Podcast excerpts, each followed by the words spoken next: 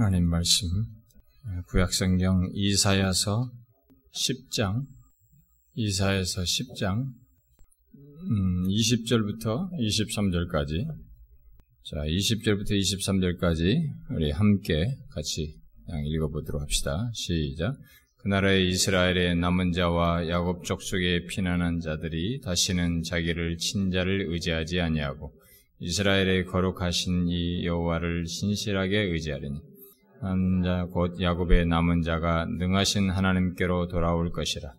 이스라엘이여 내 백성이 바다의 모래 같을지라도 남은 자만 돌아오리니 넘치는 공의로 파멸이 작정되었습니다.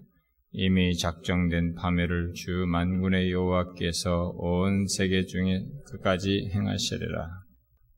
제가 이 다음 주 수련회 그 마치고 난 이후 프로그램 때문에 아무래도 오늘 결정해야 될 것 같아가지고 어, 제가 급하게 오늘밖에 시간이 안 될 것 같아서 오늘 설교를 못할량 하고 어, 제가 거의 수련회 장소 어, 갔다 왔어요. 갔다 와서 어제 저녁에부터 조금 제가 틈을 내서 조금 하다가 갔는데 간단하게 제가 마무리를 해서 오늘 말씀을 전하려고 합니다. 우리가 이 시간에 어, 살피고 있는 말씀은 어, 성경을 개관하는 시간이죠. 우리가 성경을 창세기부터 계시록까지 관통하고 있는 진리를 우리가 지금 하나씩 체계적으로 이게 어, 창세기부터 오고 있는데 우리는 성경 전체를 이렇게 복음이라고 하는 시각에서 관통하는 시도를 하고 있습니다. 복음 하면은 우리는 신약에서만 생각을 하지만 복음은 성경 최초부터 아, 처음부터 하나님께서 자격 없는 우리들에게 은혜로 다가오셔서 우리를 위해서 하나님 편에서 무엇인가를 행하심으로써 우리의 전혀 다른 지위와 다른 모습을 갖게 하시고 구원이라고 하는 것을 얻게 하시는 이런 하나님 편에서의 행동이 바로 복음이기 때문에 네, 그것을 결정적으로 드러내고 더 역사적으로 명확하게 밝힌 하나님 자신이 친히 오셔서 드러낸 것이 예수 그리스도여서 복음의 그 실체요 핵심은 예수 그리스도로 말하지만은 그것에 해당하는 내용은 창세기부터 계시록까지 관통하고 있는 내용이어서 그것을 창세기부터 지금 우리가 캐치해내고 있습니다. 하나씩 하나씩 지금 살펴서 여기까지 왔어요. 지금 온 것은 우리가 그 통일 왕국 시대를 지나서 사울, 다윗, 솔로몬 이후에 기울어진 이스라엘 역사에서 어, 포로 이전의 선지자, 선지자들에 의해서 그 시대를 말한 내용들을 속에서 복음을 살폈고 지금은 우리가 이제 포로로 잡혀간 상당히 포로기, 예, 포로기와 관련된 내용은 시대적인 사람으로서는 예레미야와 에스겔을 들 수 있지만 그, 그 시대에 외친 사람은 그러나 그 시기에 있을 내용들을 말하는 것은 우리가 흔히 뭐 사람들 어떤 사람들은 제2사야라고 나누면서 이사야의 후반부로 얘기하는 그 내용을 포함해서 우리가 포로기에 관련 선지자들 통해서 전해진 말씀 속에서의 복음을 우리가 지금 아, 살피고 있습니다. 그것을 지금 제가 조금씩 조금씩 하다 보니까 어, 좀 계속 연결해서 지금 하고 있는데 오늘도 계속해서 그 포로기의 시기에 선지자를 통해서 전해진 말씀 속에서의 어, 복음에 대한 내용을 어, 살펴보도록 하겠습니다. 이렇게 성경을 개관하다 보니까 제가 어떤 한 본문을 택해놓고 그 본문을 이렇게 상세히 이렇게 주의해가면서 강해 강해하는 그런 방식이 아니고 그런 내용을 근거로 해가지고 이 그 시기에 어떤 지금 관통하고 있는 복음의 어떤 내용을 어, 주로 전하는 쪽으로 예, 하고 있습니다.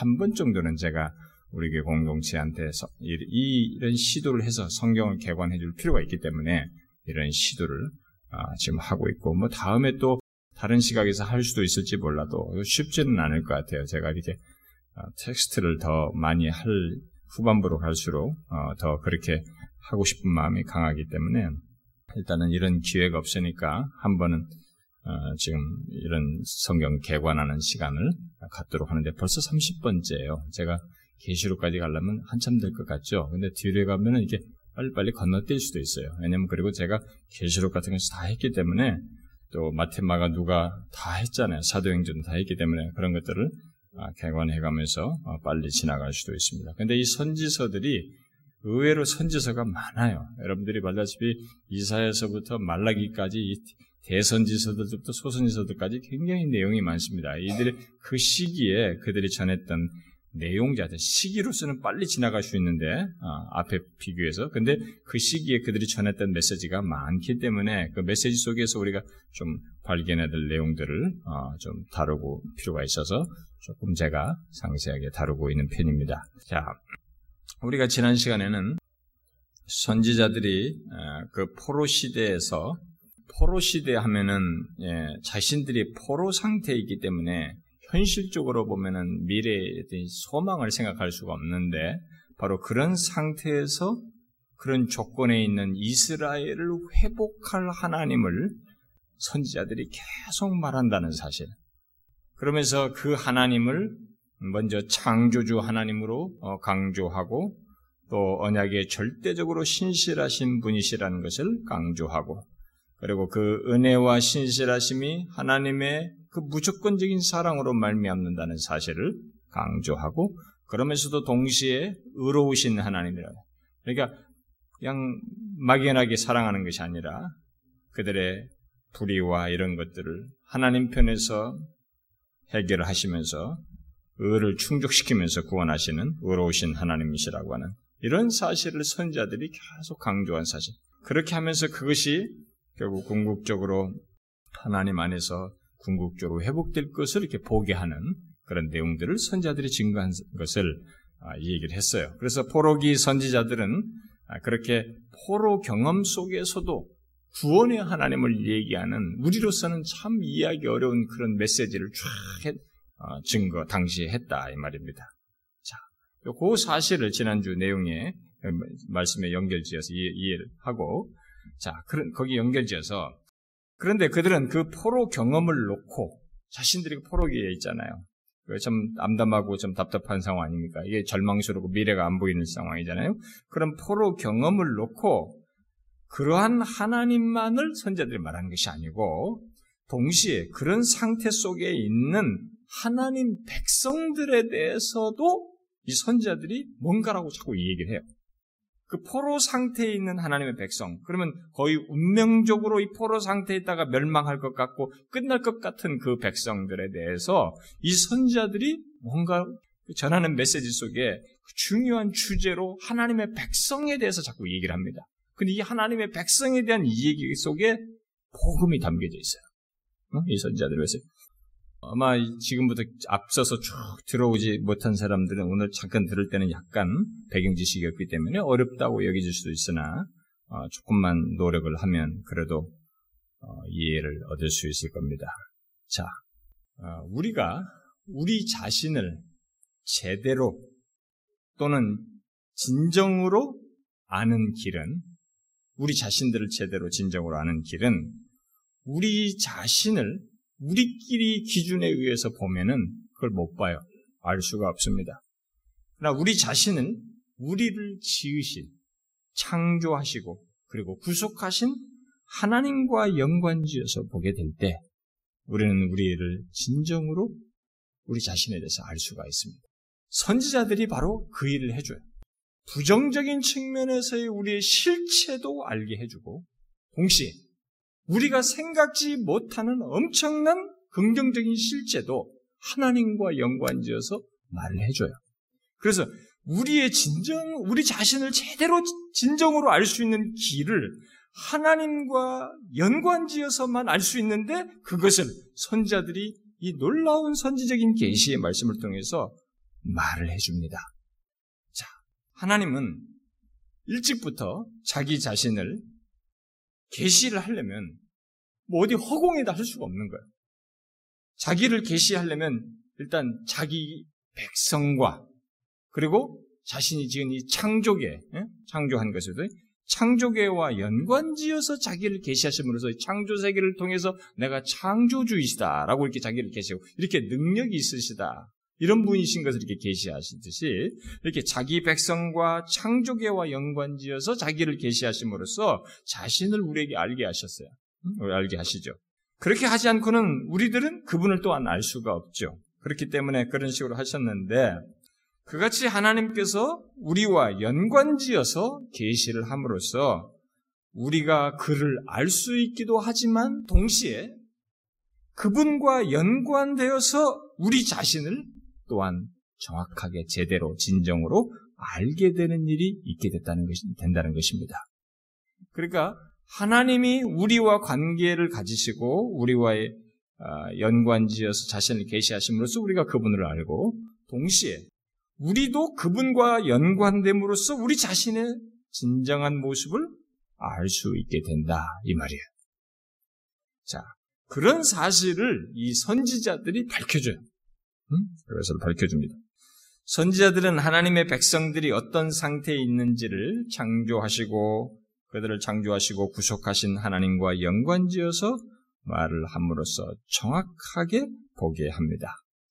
아, 에덴에서 아담과 하와에게 이 자신이 지으신 인간이죠. 지은 인간에게 그 두 사람에게 초점을 맞추었던 그 하나님의 목적이 타락하죠. 타락하자 타락 이후에 아브라함의 후손, 특히 다윗의 아들에게 집중하여서 솔로몬을 통해서 그것을 하나님의 통치를 받는 나라, 하나님께서 뜻하신 것을 참 멋지게 보여줍니다. 드러내죠.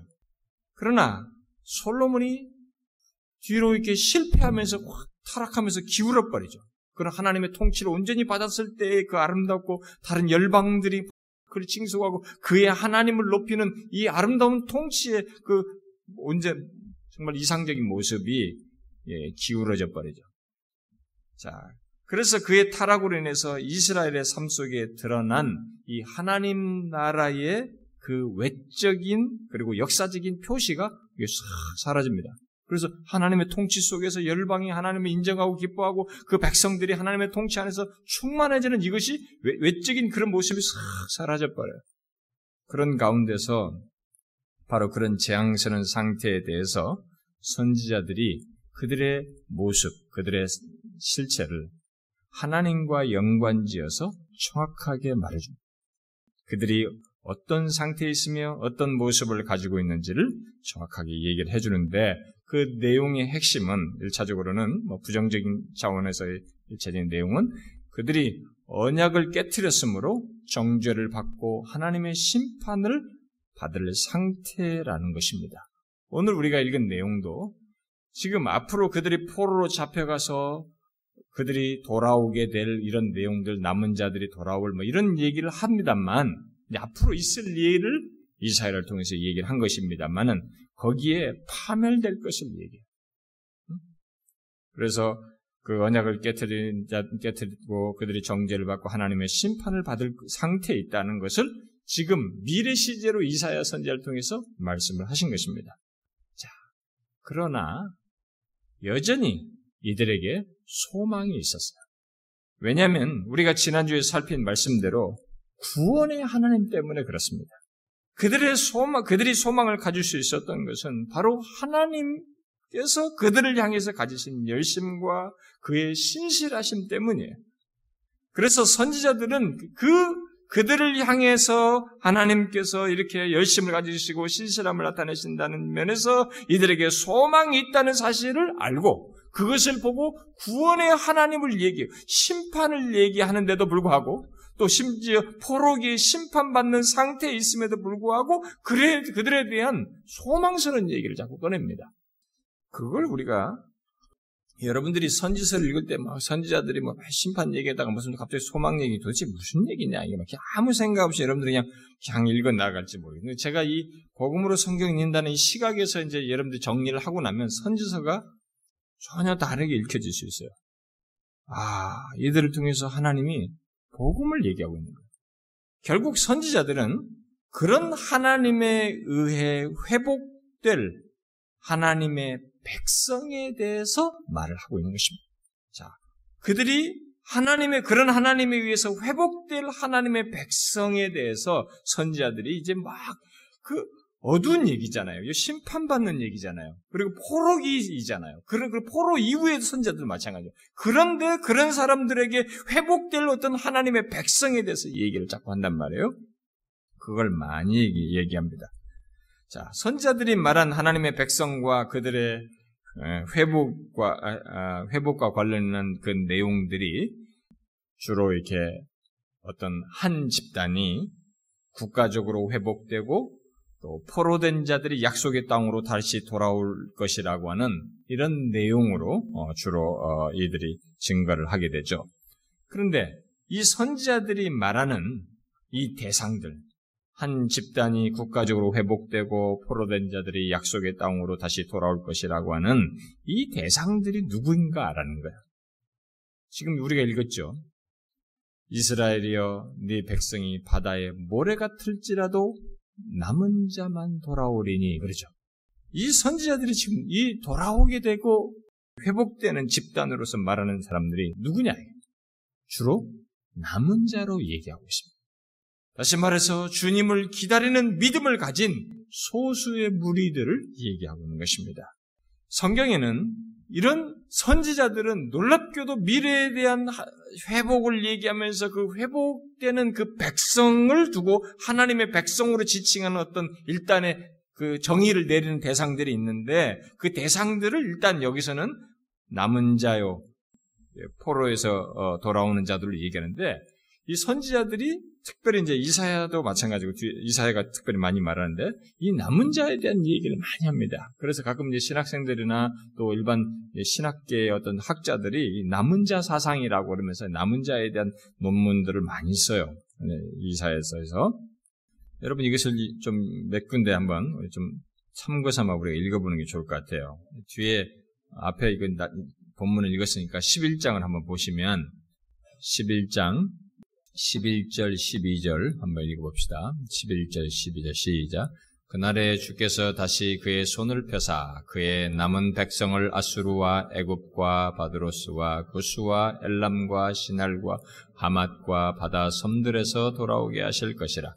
여호와께서 열방을 향하여 기치를 세우시고 이스라엘의 쫓긴 자들을 모으시며 땅 사방에서 유다의 흩어진 자들을 모으시리니 여러분, 이 남은 자들을 이렇게 모신다고 얘기해도 그냥 아무나 모른다는 얘기가 아니고 자꾸 남은 자를 얘기하셔요. 뒤에 14장을 한번 보세요.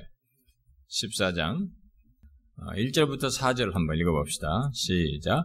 여호와께서 야곱을 극률히 여기시며 이스라엘을 다시 택하여 그들의 땅에 두시리니 나그네 된 자가 야곱 족속과 연합하여 그들에게 예속될 것이며 민족들이 그들을 데리고 그들의 본토에 돌아오리니 이스라엘 족속이 여호와의 땅에서 그들을 얻어 노비로 삼겠고 전에 자기를 사로잡던 자들을 사로잡고 자기를 압제하던 자들을 주관하리라.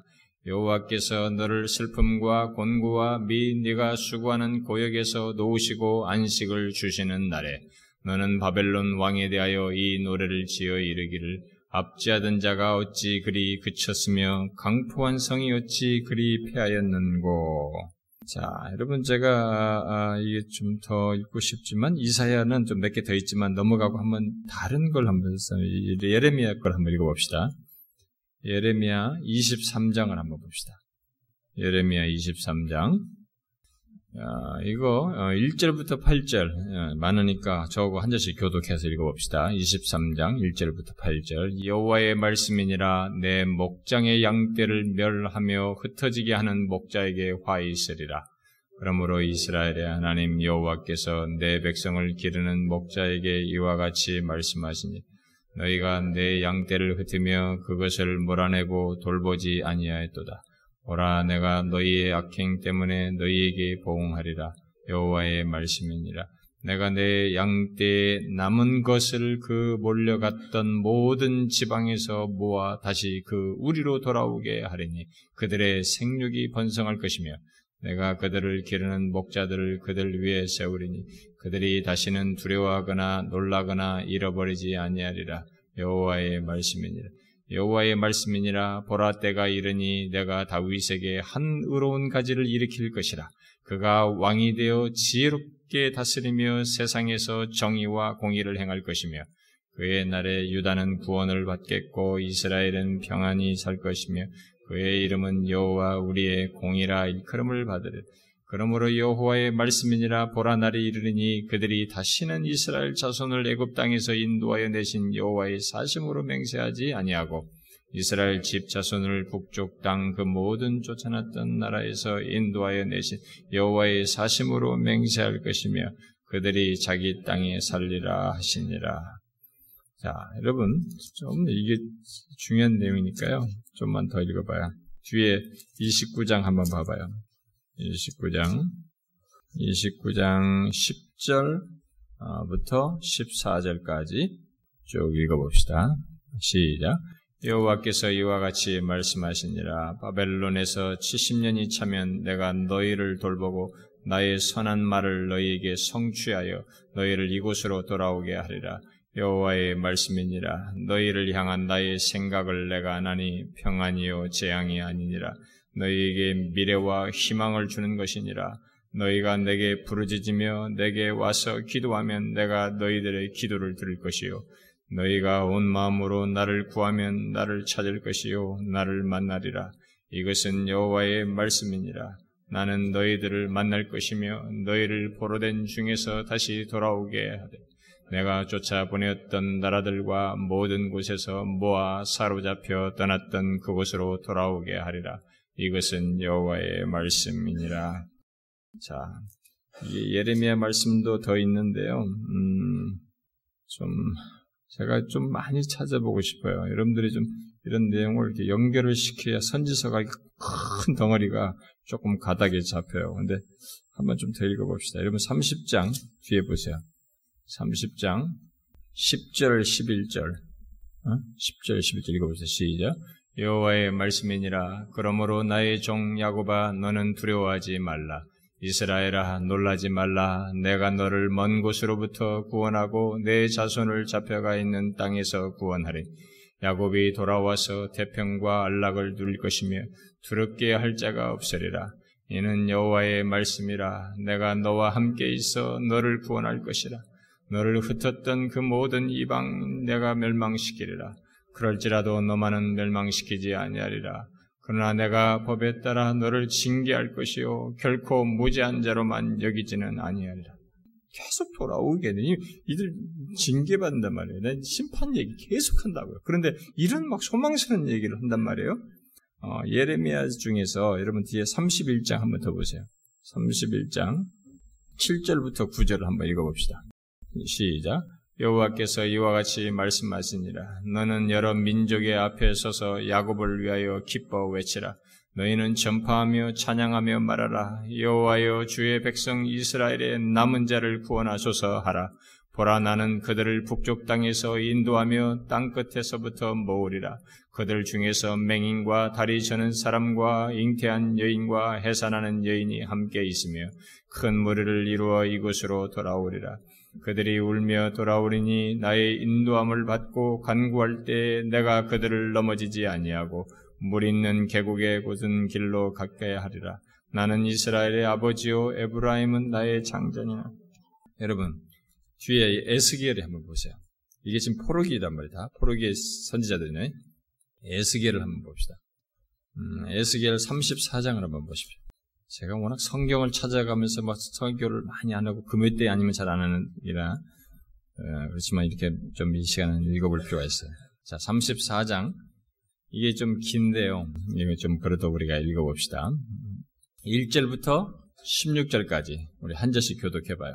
여호와의 말씀이 내게 임하여 이르시되 인자여 너는 이스라엘 목자에게 예언하라. 그들 곧 목자들에게 예언하여 이기를 주 여호와께서 이같이 말씀하시되 자기만 먹는 이스라엘 목자들은 화 있을진저 목자들이 양떼를 먹이는 것 같이 마땅하지 아니하냐? 너희가 살찐 양을 잡아 그 기름을 먹으며 그 털을 입되 양떼는 먹이지 아니하는도다. 너희가 그 연약한 자를 강하게 하지 아니하며 병든 자를 고치지 아니하며 상한 자를 싸매 주지 아니하며 쫓기는 자를 돌아오게 하지 아니하며 잃어버린 자를 찾지 아니하고 다만 포악으로 그것들을 다스려도 목자가 없으므로 그것이 흩어지고 흩어져서 모든 들짐승의 밥이 되었도다. 내 양떼가 모든 산과 높은 맷뿌리마다 유리되었고 내 양떼가 온 지면에 흩어졌으며 찾고 찾는 자가 없도다. 그러므로 목자들이 여호와의 말씀을 들지어다. 여호와의 말씀에 내가 나의 삶을 두고 맹세하노라. 내 양떼가 노략거리가 되고 모든 들짐승의 밥이 된 것은 목자가 없기 때문이 내 목자들이 내 양을 찾지 아니하고 자기만 먹이고 내 양떼를 먹이지 아니하였. 그러므로 너희 목자들아 여호와의 말씀을 들지어다. 주 여호와께서 이같이 말씀하시되 내가 목자들을 대적하여 내 양떼를 그들의 손에서 찾으리니 목자들이 양을 먹이지 못할 뿐 아니라 그들이 다시는 자기를 먹이지 못할 내가 그 양떼를 그들의 입에서 건져내서 다시는 그 먹이가 되지 아니하게 하리라. 주 여호와께서 이같이 말씀하셨느니라. 나 곧 내가 내 양떼를 찾고 찾되 목자가 양 가운데 있는 날에 양이 흩어졌으면 그 때를 찾는 것 같이 내가 내 양을 찾아서 그리고 캄캄한 날에 그 흩어진 모든 곳에서 그것들을 건져낼 것이다.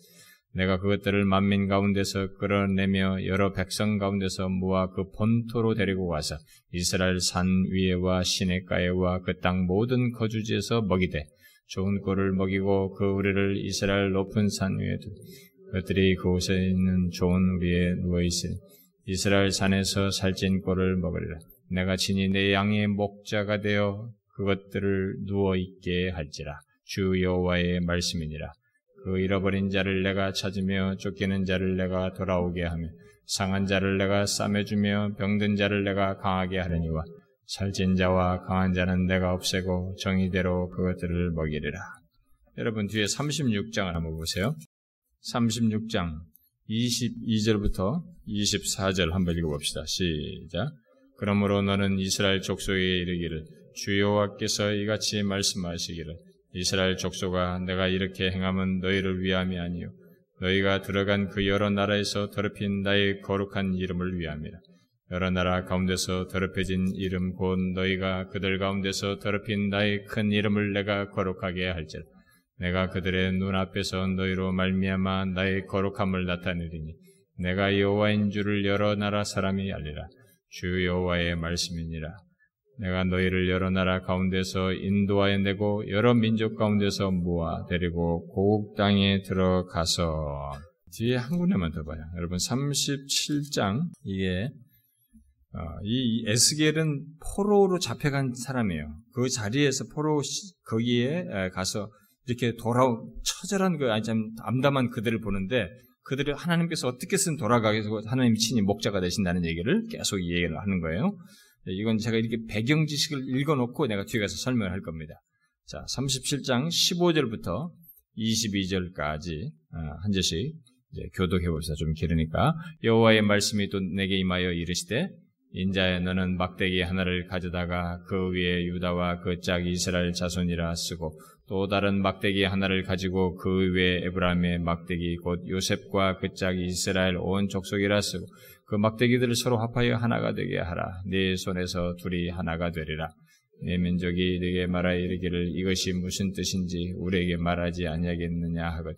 너는 곧 이르기를 주 여호와께서 이같이 말씀하시기를 내가 에브라임의 손에 있는 바 요셉과 그 짝이 이스라엘 지파들의 막대기를 가져다가 유다의 막대기에 붙여서 한 막대기가 되게 한즉 내 손에서 하나가 되리라 하셨다 하고 너는 그글 쓴 막대기들을 무리의 눈앞에 그들에게 이르기를 주 여호와께서 이같이 말씀하시기를 내가 이스라엘 자손을 잡혀간 여러 나라에서 인도하며 그 사방에서 모아서 그 고국 땅으로 돌아가게 하고 산에서 그들이 한 나라를 이루어 한 임금이 모두 다스리게 하리니 그들이 다시는 두 민족이 되지 아니하며 두 나라로 나누이지 아니하리라.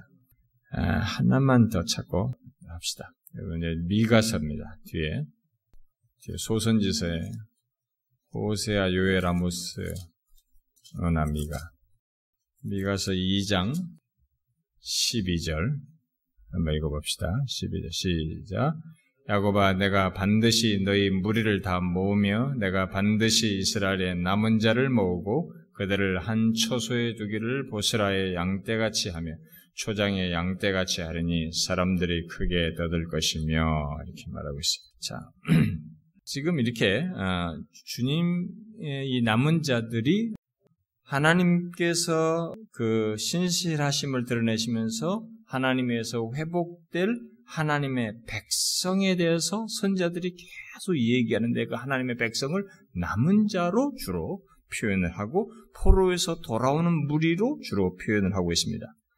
아, 그런데 포로에, 포로된 자들이 다시 돌아온다는 것 속에는 물론 이런 내용이 내포되어 있어요. 뭐냐면은 이스라엘이 약속의 땅으로 돌아올 때에 거기에 외국인들도 포함될 수도 있어요. 포함되게 되고 그래서 이제 그들도 그들이 믿는 하나님을 믿고 가겠다고 하면서 외국인들도 포함될 수 있다는 거죠. 네, 그렇게 해서 결국 구원이 열국들에게 다른 여러 어, 그들이 포로에서 흩어졌던 그 열국들에게도 미친다는 것이 이 포로에서 돌아온다는 것 속에는 내포되어 있어요. 그래서 하나님의 백성이라고 하는 이 의미가 더 이렇게 넓게 폭넓게 예, 제시됩니다. 돌아온다, 포로 돌아온다는 내용 속에는 그 하나님의 백성이 남은 자, 포로 돌아온 자로 했지만은 거기에 구성원 속에는 이렇게 열국에서 같이 함께하는 이 사람들이 포함되어 있다고 볼 수 있어요. 예, 그것은 이제 성경이 제가 읽질 않겠습니다. 이사에서 2장이나 미가서 4장, 뭐 스바냐서 3장이나 시갈에서 이런 데서 나오는데 제가 그것은 읽지 않겠는데 그 사람들이 포함될 것을 얘기해요. 이 돌아오는 무리들 가운데 근데 선지자들은 이 같은 돌아옴을 얘기하면서 이것을 제2의 출애굽으로 설명을 합니다. 음? 제2의 출애굽으로 묘사를 하기도 해요. 이게 굉장히 많지만 제가 한두 군데만 여러분들이 먼저 이해를 돕기 위해서 성경에 그런 내용이 있기 때문에 제가 아까 외국인들도 포함된다는 것도 사실 성경을 다 시간 내면 찾아서 읽어봐야 돼요. 여러분들 그, 아, 이게 하나님의 백성을 얘기하는데 포로에서 돌아오는 무리 속에 하나님 백성을 얘기했는데 거기에 외국인들도 포함되면서 열국을 포함시키고 있구나. 그래서 구약에서부터 벌써 저쪽으로 신약에서 열방이 믿을 것을 포문을 열어놔 이렇게. 네, 그 내용이 거기 있어요. 그런데 이 돌아오는 이 이들이 포로에서 돌아오는 것을 제2의 출애굽으로 주로 묘사하는 내용이 있는데 이것은 앞으로 뒤에서 설명할 것과 관련해서 아주 중요한 내용이기 때문에 한 뭐 한두 군데만 제가 읽어봅시다. 먼저 이사야서를 봅시다. 이사야서 이사야서 먼저 어, 40장부터 봅시다. 40장. 이사야서 40장. 어, 1절부터 어, 5절 한번 읽어봅시다. 1절부터 5절 시작. 너희의 하나님이 이르시되 너희는 위로하라. 내 백성을 위로하라. 너희는 예루살렘의 마음에 닿도록 말하며 그것에게 외치라. 그 노예의 때가 끝났고 그 죄악이 사함을 받았느니라 그의 모든 죄로 말미암아 여호와의 손에서 벌을 배나 받았느니라 할지니라 하시니라. 외치는 자의 소리에 이르되 너희는 광야에서 여호와의 길을 예배하라. 사막에서 우리 하나님의 대로를 평탄하게 하라.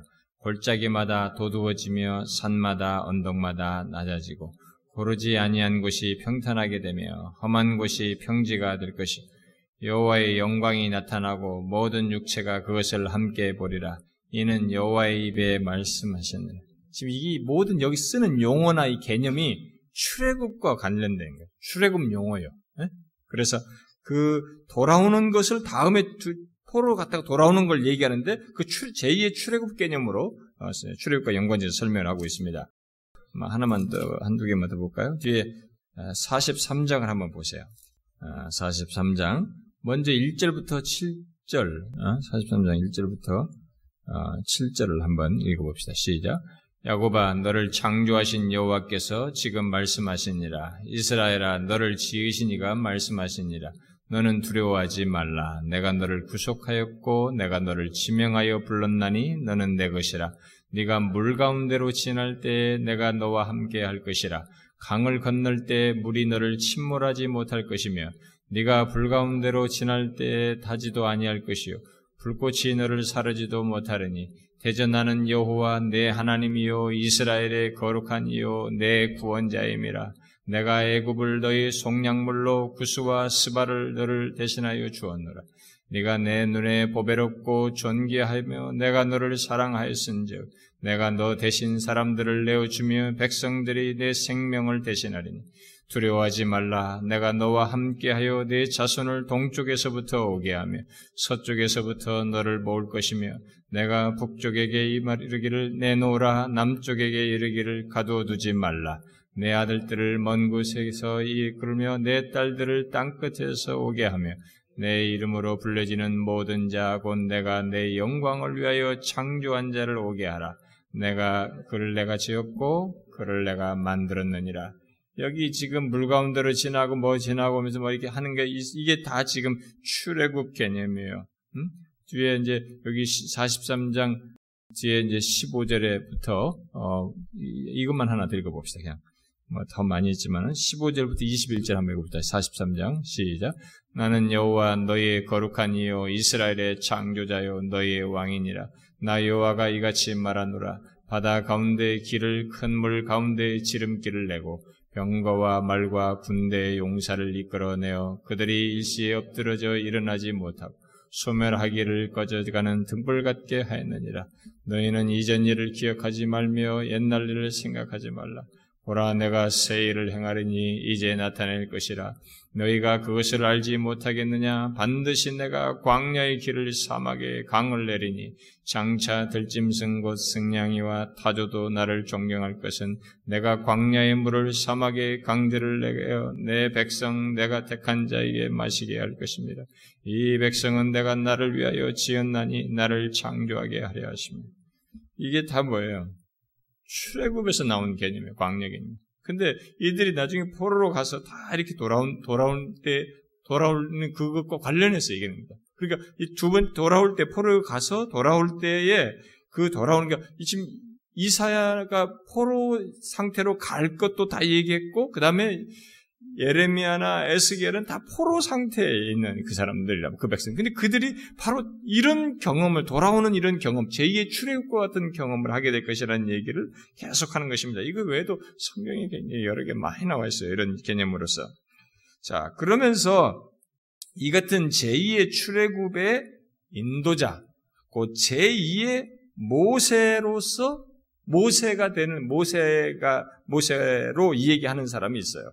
성경 이들이 이렇게 계속 제2의 출애굽 개념으로 이 얘기를 하면서 그러면 제2의 출애굽에 의해서 어, 이렇게 할 때 출애굽할 때 그들을 인도하는 모세와 같은 자, 제2의 모세와 같은 자를 이들이 거론을 해요. 우리가 지금 아까 여러 개 읽은 중에 어떤 이름도 거기도 나왔는데 예, 그런 이름이 같이 여기에 관련되어 있습니다. 주로 거론되는 중심적으로 거론되는 사람 이름이 대상이 그 제2의 모세로서 거론되는 출애굽의 리더로 거론되는 이름이 주로 두 개예요. 두 이름이에요. 누굴까요? 응? 자, 이제 제가 지금부터는 여러분들에게 약간 괴롭히는 시간 읽었으니까 아까 읽은 사람 중 읽은 많이 읽은 거기에 어떤 사람의 이름도 나왔어요. 응? 이름도 나왔는데 제2의 출애굽의 인도자로서 두 명을 주요 인물로 이 선지자들이 미래의 이 백성들 돌아와서 회복되는 백성을 말하면서 그렇게 회복되게 하는 그 리더로서 주요 인물 두, 두 인물을 얘기해요. 예? 여기서 갈래? 어떤 사람들은 뭐 실제로 역사적으로 일어났던 뭐 수르바벨 뭐 이런 사람들을 생각할지도 몰라요. 응? 수르바벨이나 이런 사람들? 그게 아니고 지금 제가 얘기했잖아요. 복음을 얘기한다고 했잖아요. 이 선지자들이 말하는 게 물론 그 사람들이 그것이 하나의 또 다른 하나의 상징적인 인물이 될 수 있어요. 어? 예표적인 인물이 될 수 있습니다. 그러나 이게 선지자들이 미래 백성 하나님의 백성을 남은 자로 얘기하면서 이들의 회복을 얘기하면서 그 출, 그것을 출애 제2의 출애굽으로 얘기하는데 제 출애굽의 리더로서 제2의 모세 모세와 같은 인물로서 말하는 사람이 두 사람이 있어요. 그들은 일단 이스라엘을 대표하고 그리고 구원하시는 하나님의 임재와 그분의 사역에 대한 중보자 역할을 하는 사람으로서 그런 것을 가진 사람으로 이 얘기를 해요. 그러면 그들이 누구겠냐? 에? 야곱? 다른 이름이 있었는데 아까 읽었던 중에 다윗. 예, 맞아요. 다윗 또는 다윗의 후손으로서 이 얘기를 하고 있고, 그 다음에 오늘 지금 제가 아직 안 읽었어요. 아직 안 읽은 것에 이사야가 많이 말하는 하나님의 이들을 회복시키는 리더로서 제2의 모세로서 사실상 언급하는 중보자적인 역할을 하는 사람으로서 언급하는 사람이 있어요. 누구냐? 바로 고난받는 종이에요. 제가 지금 말하는 것을 여러분들이 이해를 하셔야 됩니다. 이게 아주 중요한 성경을 관통하는 이해 속에 있는 아주 중요한 사실이에요. 어? 선지서들 속에서 발견해야 돼요. 자, 먼저 다윗을 통한 하나님의 영, 왜 다윗이 거론이 되냐면은 미래의 회복, 그들을 출애굽해서 다시 돌아올, 돌이켜서 돌아오기는 돌아오는 문제, 돌아오게 하는 그 리더, 모세와 같은 리더로서 다음에 앞으로 있을 그런 리더로서 얘기를 하는데 왜 다윗을 얘기하느냐면은 다윗이 이전에서 보여줬던 것이잖아요. 다윗을 통한 하나님의 영광스러운 통치, 다스림. 바로 그것 때문에 그래요. 다윗을 통한 하나님의 영광스러운 다스림은 장차 올 나라에서 중요한 요소가 되는 것입니다. 음? 중요한 요소가 되는 것이죠. 그것을 선지자들이 많이 언급해요. 음? 이 내용은 굉장히 중요하기 때문에 아, 좀 읽어봅시다. 몇 개 쭉 읽어볼 필요가 있어요. 오늘은 성경을 많이 읽는 겁니다. 이렇게 읽어본 적이 없죠? 선지서를 이해하는 게 어쩔 수 없어요. 자, 봅시다. 이사에서 9장을 한번 보세요. 이사에서 9장 2절에서 7절 한번 쭉 같이 읽어봅시다. 이사에서 9장 2절부터 7절 시작. 흑암에 행하던 백성이 큰 빛을 보고 사망의 그늘진 땅에 거주하던 자에게 빛이 비치도다. 주께서 이 나라를 장성하게 하시며 그 즐거움을 더하게 하셨으므로 수수하는 즐거움과 달치물을 나눌 때의 즐거움 같이 그들이 주 앞에서 즐거워하오니 이는 그들이 무겁게 맨 멍에와 그들의 어깨 책과 그 앞제자의 막대기를 주께서 꺾으시되 미디안의 날과 같이 하셨음이니라. 어지러이 싸우는 군인들의 신과 피 묻은 겉옷이 불에 섭같이 살라지나니 이는 한 아이가 우리에게서 낳고 하나들을 우리에게 주신 바 되었는데 그의 어깨에는 정사를 메었고 그의 이름은 기묘자라 모사라 전능하신 하나님이라 영존하시는 아버지라 평강의 왕이라 할 것임이라 그 정사와 평강의 더함이 무궁하며 또 다윗의 왕자와 그의 나라에 군림하여 그 나라를 굳게 세우고 지금 이후로 영원히 정의와 공의로 그것을 보존하실 것이라 만군의 여호와의 열심히 이를 이루시리라. 여러분 선지자들의 말 속에 막 이렇게 엄청난 미래의 긍정적인 내용들이 막 소망스러운 내용이 나올 때 이게 왜 나오는지를 알아야 됩니다. 그런데 거기 보면은 다윈 얘기가 나오고 결국 우리가 6절 같은 중요한 내용이 이 다윗과 연관지어서 우리 소위 메시아로 얘기하는 이런 내용이 있는데 그런 다윗과 다윗의 후손을 통한 다윗은 이미 죽었잖아요 이 시기에요 이사야가 예언할 당시에 그런데 다윗 얘기를 꺼내면서 다윗을 통한 하나님의 영광스러운 다스림이 장차 올 나라의 어떤 중심적인 내용으로 지금 얘기를 하는 거예요. 근데 그게 미래에 돌아와서 이들이 돌아오는 거기 회복될 백성의 어떤 내용 속에 아주 중요한 요소로 있다는 것입니다. 제가 먼저 이것을 이해를 하고 다시 더 덧붙일게요. 뒤에 여러분 또 11장을 한번 보세요. 11장, 아까 11장 뭐 조금 11절을 읽었었는데 이제는 11장 1절부터 5절을 한번 읽어봅시다. 시작. 이새의 줄기에서 한 싹이 나며 그 뿌리에서 한 가지가 나서 결실할 것이요. 그의 위에 여호와의 영 곧 지혜와 총명의 영이요 모략과 재능의 영이요 지식과 여호와를 경외하는 영이 강림하시리니 그가 여호와를 경외함으로 즐거움을 삼을 것이며 그의 눈에 보이는 대로 심판하지 아니하며 그의 귀에 들리는 대로 판단하지 아니하며 공의로 가난한 자를 심판하며 정직으로 세상에 겸손한 자를 판단할 것이며 그의 입에 막대기로 세상을 치고며 그의 입술의 기운으로 악인을 죽일 것이며 공의로 그의 허리띠를 삼으며 성실로 그의 몸의 띠를 삼으리라. 이세의 뿌리 얘기 또 하죠. 여러분 뒤에 16장 가보세요. 16장 16장 5절 한번 읽읍시다. 시작. 다윗의 장막에 인잠으로 왕위가 굳게 설 것이요 그 위에 앉을 자는 충실함으로 판결하며 정의를 구하며 공의를 신속히 행하리라. 다윗은 죽었어요. 다윗 입어서 이런 일이 앞으로 벌어진다는 거예요. 뒤에 55장 한번 보세요. 55장. 55장 음, 3절부터 5절 3절부터 5절 읽읍시다. 시작. 너희는 귀를 기울이고 내게로 나와 들으라. 그리하면 너희 영혼이 살리라. 내가 너희를 위하여 영원한 언약을 맺으리니 곧 다윗에게 허락한 확실한 은혜이니라. 보라 내가 너희를 만민에게 증인으로 세웠고 만민의 인도자와 명령자로 삼았나니 보라 네가 알지 못하는 나라를 네가 부를 것이며 네가 알지 못하는 나라가 네게로 달려올 것은 여호와 네 하나님 곧 이스라엘의 거룩하신 이로 말미암음이니라. 이는 그가 너를 영화롭게 하셨니라. 자 여러분 저기 에스겔서를 한번 봅시다. 아까 예레미야서 23장은 똑같은 중복되는 내용인데 에스겔서 34장 한번 보세요 에스겔서 34장 에스겔서 34장 20절부터 24절까지 한번 읽어봅시다. 시작. 그러므로 주 여호와께서 그들에게 이같이 말씀하시되 나곧 내가 살찐 양과 파리한 양 사이에서 심판하리라. 너희가 옆구리와 어깨로 밀어뜨리고 모든 병든 자를 불로 받아 무리를 밖으로 흩어지게 하는도다. 그러므로 내가 내 양떼를 구원하여 그들로 다시는 노략거리가 되지 아니하게 하고 양과 양 사이에 심판하리라.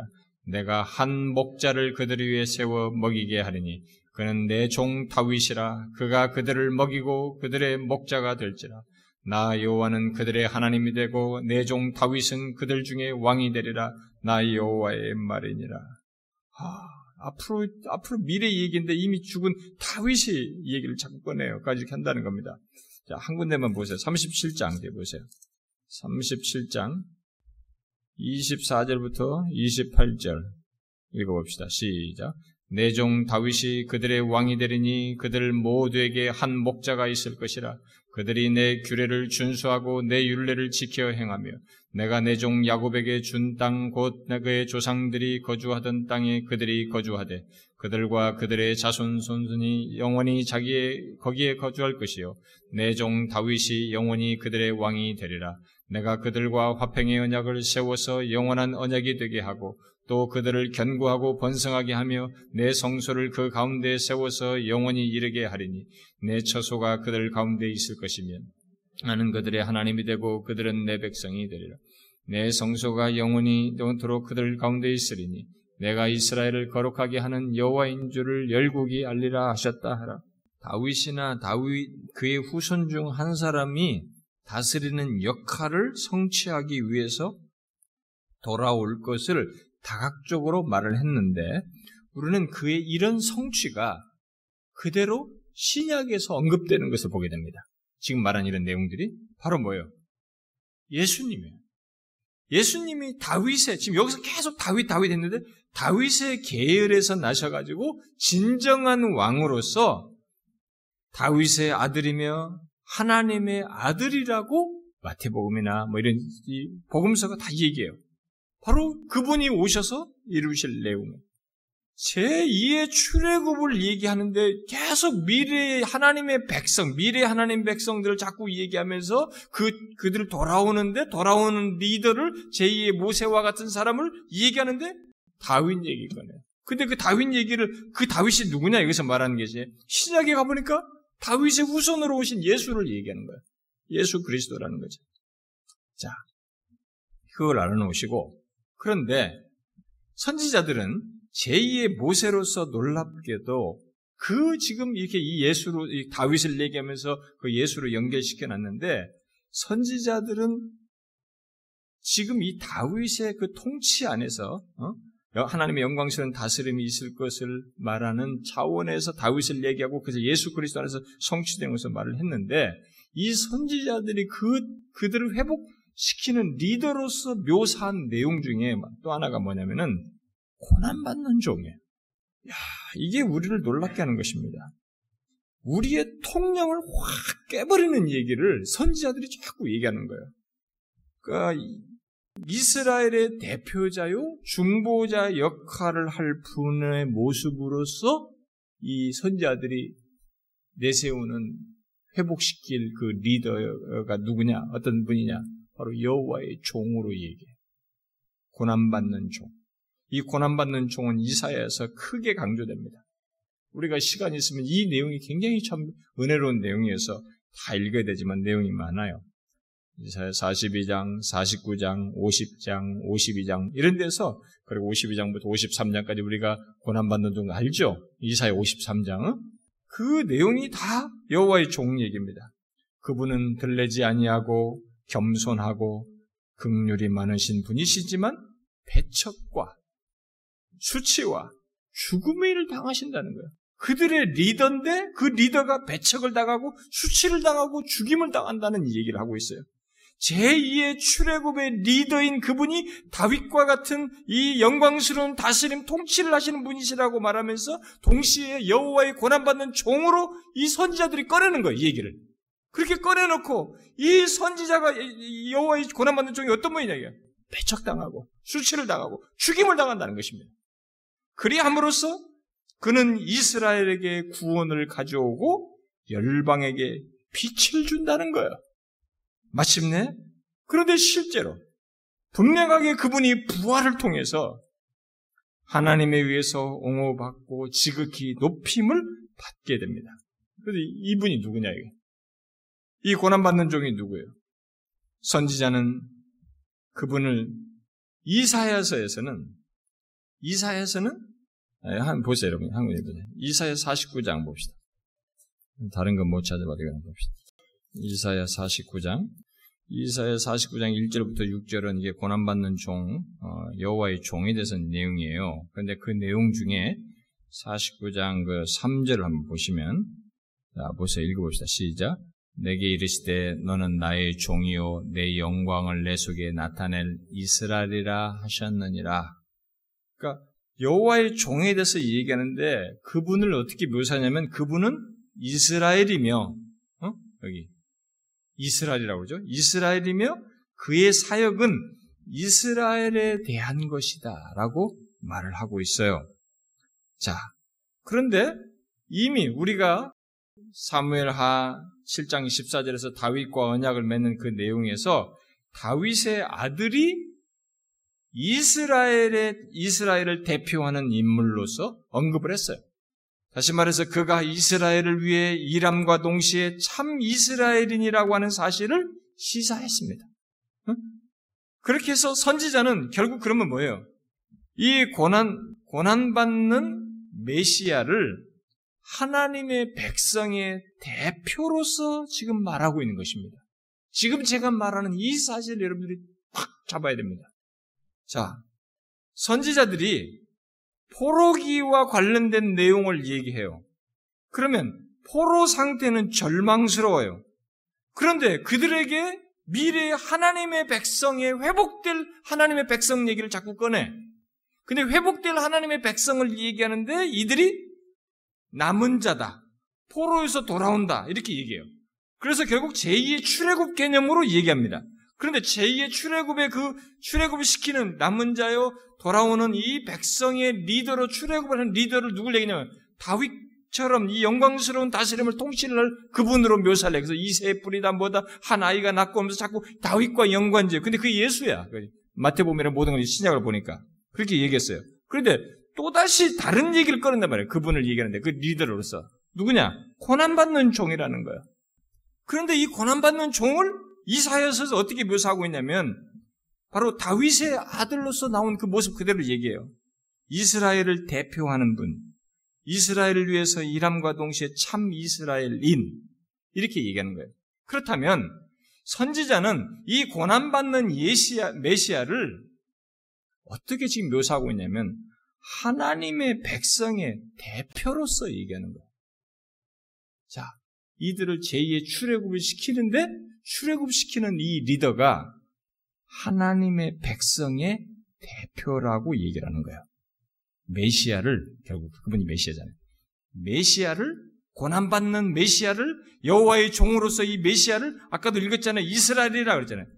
이스라엘 백성, 하나님의 백성의 대표로서 말해요.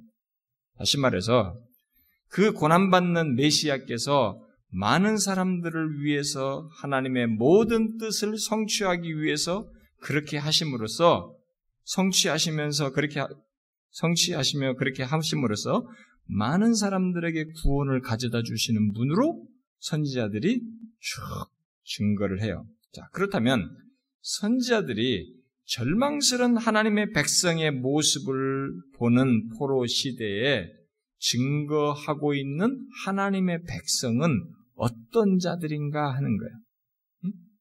이 절망스러운 이들의 이 제가 지난주에 얘기한 것은 포로기에 절망스러운데 그들을 구원하시는 하나님을 다각적으로 묘사했어요.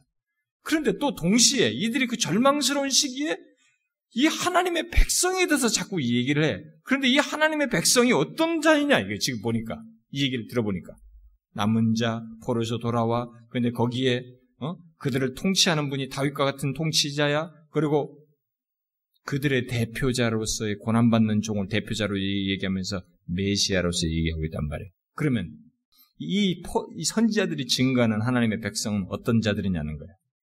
이들은 이 선지자들이 말하는 하나님의 백성들은 그들의 대표자인 메시아 안에서 하나님께 받아들여지는 존재들이고 메시아가 그들의 대표인 만큼 메시아와 묶여 있는 존재들이에요. 야, 이게 신약에서 말하는 엄청난 중요한 그 은혜 언약으로 묘사하는 그 내용을 선지자들이 이 하나님의 백성을 설명하면서 거기에 고난받는 종이로 오신 예수 그리스도 메시아가 그들의 대표라고 말함으로써 이렇게 설명을 하는 것입니다. 그래서 하나님의 백성이란 뭐 우리가 남은 자다 포로에서 돌아오는 사람 이렇게 묘사를 할 수 있지만 실제적인 의미는 뭐냐면은 메시아께서 고난을 받으심으로써 하나님의 모든 뜻을 성취하심 안에서 구원을 얻고 메시아 대신 예수 그리스도와 묶인 백성이고 연합된 백성들이다라고 하는 사실을 말하고 있는 것입니다. 그렇게 하나님의 백성은 그의 대표인 메시아 예수 그리스도 안에서 새로운 존재이고 새로운 모습을 가지며 새로운 운명을 가진 자들이다라고 하는 것을 말하고 있는 것이. 와, 구약 시대에 상상할 수 없는 얘기란 거예요. 근데 사실 먼 얘기를 예수 그리스도 안에서 얘기를 한 것이지만 이들이 외친 이 내용은 놀라운 복음을 얘기하는 것입니다. 아, 하나님의 백성은 고난받는 종, 이분과 묶인 존재들이구나. 이분은 이스라엘인이에요. 이스라엘의 대표예요. 그래서 아까 지금 말한 앞에서 말한 하나님의 백성 남은 자들 이 백성들은 그 메시아와 묶여 있어서 새로운 존재, 새로운 운명, 새로운 모습, 그와 그분 안에서의 그분의 존재, 이 이스라엘 백성들의 존재의 가치가 있는 이런 이렇다는 사실을 얘기하고 있는 것입니다. 그래서 우리는 이제 이 우리가 이사야 53장이나 뭐 이런 모든 내용들을 보게 되면 거기에서 말하는 이 모든 내용들이 결국 하나님의 백성, 뒤에서 궁극적으로 남은 자로서 얘기하지만 그들의 실제로 드러나는 예수 그리스도를 믿는 하나님을 믿는 그 모든 백성들이 이렇게 예수 그리스도 안에서 구원 얻는 백성들, 죄 사함을 얻고 구원 얻는 백성들, 그 백성들을 얘기해 주는 거예요. 자, 그렇다면 여기서 이 선지자들이 지금 규정해주고 설명하고 있는 하나님의 백성은 어떤 결국 우리 안에서 성취된 더 선명해진 저와 여러분은 이해를 더 쉽게 할 수 있는데 우리가 어떻다는 겁니까? 여러분과 저의 제가 성찬 때마다 항상 얘기합니다만 여러분과 저의 존재 가치가 뭐예요? 어디서 여러분과 저의 존재 가치를 볼 수 있습니까? 이 세상 사람과 우리 사이의 차이가 뭐 있어요? 내가 저 사람보다 조금 도덕적으로 낫습니까? 안 그래. 여러분의 불교도들이나 힌두교도들 보면은 굉장히 도덕적으로 우리보다 쑥쑥 고미한 사람들 많습니다. 여러분과 저의 존재 가치가 뭐야? 차별성 있는 게 뭡니까? 결정적인 차별성은 예수 그리스도와 관계가 있다는 것입니다. 그분과 묶였다는 것입니다. 그분과 연합했다는 것입니다. 그분 안에서 나를 본다는 것입니다. 그분 안에서 나의 가치가 있다는 것입니다.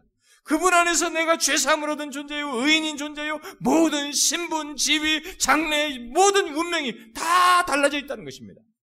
하나님의 백성에 대한 새로운 정의가 예수 그리스도 안에서 주어진 것이에요. 절망스러운데, 포록인데, 소망을 못 보는 시기인데, 하나님의 백성에 대한 이런 새로운 전망을 얘기하는 거예요. 그리스도 안에서, 고난받는 종 안에서 있게 되는 이 놀라운 사실이에요. 그가 고난을 받으시면서 우리의 죄를 다 지심으로써, 처리하심으로써, 그분과 연합된 백성으로서의 그 하나님 백성. 이 정의를 얘기해 주는 거예요. 그분의 왕권을 가지고 그분이 그들을 다스린다는 것이죠. 그게 제2의 모세예요. 그가 우리를 출애굽시키는 것입니다. 우리의 그분의 출애굽은 뭐예요? 완전한 출애굽이에요. 영원한 구원으로 들어가는 출애굽인 것입니다. 하나님의 백성에 대한 새로운 전망을 보여주는 것입니다. 이 선지자들이 그 얘기를 하는 것입니다. 자, 우리는 이것을 알아야 됩니다. 오늘날 예수 믿는 신자들이 이 세상에서 자신들이 자꾸 세상 사람들이 하는 걸 똑같이 쫓아가지고 거기서 자신의 존재 가치를 드러내려고 남들과 도토리 키즈에서 거기서 높아진 걸 가지고 자기를 가치 부여를 하려고 되는 것입니다. 그것은 세상에서는 통하는 얘기예요. 신자가 됐다고 하는 것은 여기서도 똑같이 그런 논리를 가지고 자기를 높이는 것이 아니라 나의 존재 가치는 영원하신 예수 그리스도 고난 받으신 그분 종 안에서의 죄를 사심으로 말미암아 나의 운명이 영원한 운명이 달라졌고 신분이 달라졌다는 것. 완전히 다른 존재라는 것입니다. 이게 신자예요. 오늘날 우리들은 그것 안에서 우리의 존재 가치를 봐야 되는 것입니다. 그것이 궁극적으로 주는 영광스러움과 우리가 누리게 될 것들로 무엇인지 현실적으로 앞으로 더 펼쳐질 것이 있지만 이미 실제가 하나님의 아들이 메시아께서 하신 것이 너무 선명하기 때문에 그분 안에서 우리의 관계가 얻어진 것이 이렇게 크고 놀라운 것이에요. 우리는 그분 안에서 인도함을 받는 백성들입니다. 영원한 영광으로 들어가는 백성들. 하나님의 백성에 대한 이 전망, 선지자들, 선지자의 소개, 선자가 알려준 이 사실을 여호와 여러분은 이미 더 선명하게 성취된 상태에서 보고 있습니다. 여러분들은 그렇게 자기 자신을 보십니까? 아직도 여러분들은 예수 믿는 자의 자신의 차별성을 세상 사람들과 똑같은 기준에서 보십니까? 그 사람은 예수를 너무 하찮게 여기는 것입니다. 메시아로 오신 고난받는 종으로 십자가에 달리신 그분의 존재 가치를 너무 하찮게 여기시는 것입니다. 그분이 이루신 것을 너무 가볍게 여기는 거예요. 그럴 수 없습니다. 하나님의 백성은 이 메시아와 묶인 존재예요. 연합된 존재인 것입니다. 그분 안에서 존재 가치를 운명을 달리한 것입니다. 우리는 그런 자로 이 세상을 사는 것이죠. 그런 자로서 이 시, 우리가 이 세상을 지금 존재하고 있는 것입니다. 일시적이지만 사랑하는 지체 여러분, 이것을 알고 사셔야 됩니다. 만약 누가 이런 사실을 더 선명히 알고 인생을 산다면 어떻겠어요? 자신이 얼마나 복된지를 알기 때문에 이 세상이 그토록 찾고 싶어하고 심리치료사에 의해서 심리학자들에서 얻고 싶은 자존감, 그 사람들이 말할 수 없는 자존감을 갖게 된 것입니다. 최고의 자존감이죠. 저는 여러분들이 이 선지자들이 소개하고 있는 보여준 하나님의 백성의 전망을 자신 안에서 확고히 보고 그것을 인하여 감사하고 그 담대함, 당당함, 그것으로 그것을 가지고 신앙생활 하면 좋겠어요. 원래 항상 기뻐하라의 기뻐하다의 원어의 의미의 기재에는 당당함이라는 의미가 있어요. 예수 그리스도 때문에 당당해서 기쁜 것입니다. 뭐 다른 것을 비교해서가 아니라 여러분들이 그것을 예수 그리스도 안에서 이런 하나님 백성의 정체성을 알고 그것 때문에 당당해서 기쁨을 갖는 여러분이 되기 바랍니다. 기도합시다. 하나님 아버지, 예수 그리스도를 믿게 된 것이 그리스도와 결합된 것이 얼마나 엄청난 복인지를 하나님의 백성 된 것이 얼마나 엄청난 복인지를 또한 다시 깨닫게 해주셔서 감사합니다. 그 아비 캄캄했던 그들에게 하나님의 백성이 그 메시 안에서의 그런 새로운 운명과 가치를 갖는다는 것을 말씀해 주시고 실제로 예수 그리스도께서 고난을 지시고 우리의 죄를 사하심으로써 그것을 확증해 주시고 사실 우리는 예수 그리스도를 믿음으로 그런 지위를 얻게 되었습니다. 그럼에도 불구하고 우리는 그것의 가치를 알기보다는 세상의 가치에 의해서 여전히 평가를 하려고 하고 그것에 의해서 우리 자신을 보려고 하는 어리석음에 빠질 때가 많습니다. 주여 우리를 용서하시옵고 하나님이 어떤 것으로도 비교할 수 없는 예수 그리스도 안에서의 우리의 존재 가치를 보고 그것을 기뻐하며 감사하며 영광 돌리는 저희들 되게 하여 주옵소서. 예수 그리스도의 이름으로 기도하옵나이다. 아멘.